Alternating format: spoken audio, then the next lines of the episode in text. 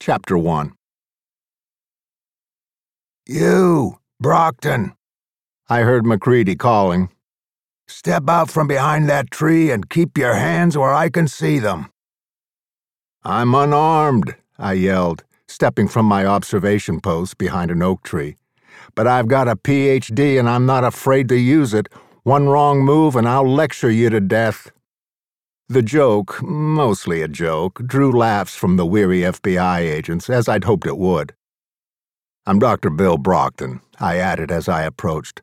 Welcome to the body farm. I approached the rim of the empty grave, which was ringed with evidence flags and sweat drenched FBI forensic techs. Peering into the hole, I saw that they had excavated all the way down to undisturbed soil, four feet down. The clay there was deeply grooved, as if it had been clawed by an immense monster. I, in fact, was that monster, and I'd left those marks the day before when I dug the grave with a backhoe.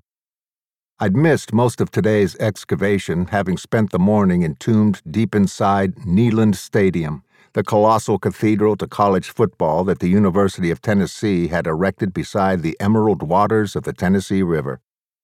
Wedged beneath the stadium's grandstands, caught in a spiderwork of steel girders, was Stadium Hall, a dingy string of offices, classrooms, and laboratories, most of them assigned to the anthropology department, which I chaired. The rooms were strung along one side of a curving quarter mile corridor, one that underscored the hall in Stadium Hall. At mid afternoon, when McCready had texted to say that the training exercise was nearly finished, I'd hopped into my truck, crossed the bridge, and slipped through a high wooden gate and down through the woods, stepping carefully to avoid treading on the bodies and bones scattered throughout the three acre site. Donated corpses, whose post mortem careers were meticulously scrutinized, itemized, and immortalized in photos, journal articles, scholarly dissertations, and law enforcement anecdotes. Officially, my macabre laboratory was named the Anthropology Research Facility. But a few years before, one of McCready's waggish FBI colleagues had dubbed it the Body Farm, and the moniker, popularized by crime novelist Patricia Cornwell, had caught on so thoroughly that even I, the facility's creator, tended to call it by the catchy nickname. For several years now, the FBI had been sending evidence response team members to the body farm for training exercises like this one. With a ready supply of actual human corpses, plus plenty of privacy, the facility was the only place in the nation, possibly in the entire world, where forensic teams could hone their skills in such realistic scenarios.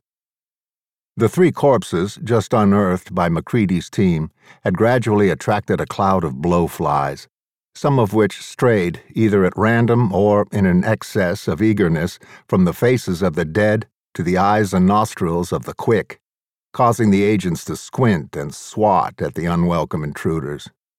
Off to one side was a large mound of sifted dirt, plus piles of clay clods and rocks too big and too hard to pass through the quarter inch wire mesh. On the ground beside the dirt lay the screen, and atop the mesh, three cartridge cases, two cigarette butts, and one wad of chewing gum, plus a gum wrapper. I scrutinized the screen, then the bodies, then the hole in the ground, taking my time before turning to face the assembled agents. That's it? That's all you got? Their expressions, which had been confident and proud a moment before, turned nervous when I added, So y'all just ran out of steam before you got to the fourth body? Exchanging worried glances, they returned to the edge of the grave, their eyes scanning its floor and walls. I chuckled. Kidding, I said, and a chorus of good natured groans ensued. Okay, so tell me what you've learned from the scene. I pointed at Kimball, the eager young agent who'd cast the tire tracks. Agent Kimball, I said, you like to make a good impression? More groans as the dreadful pun sank in.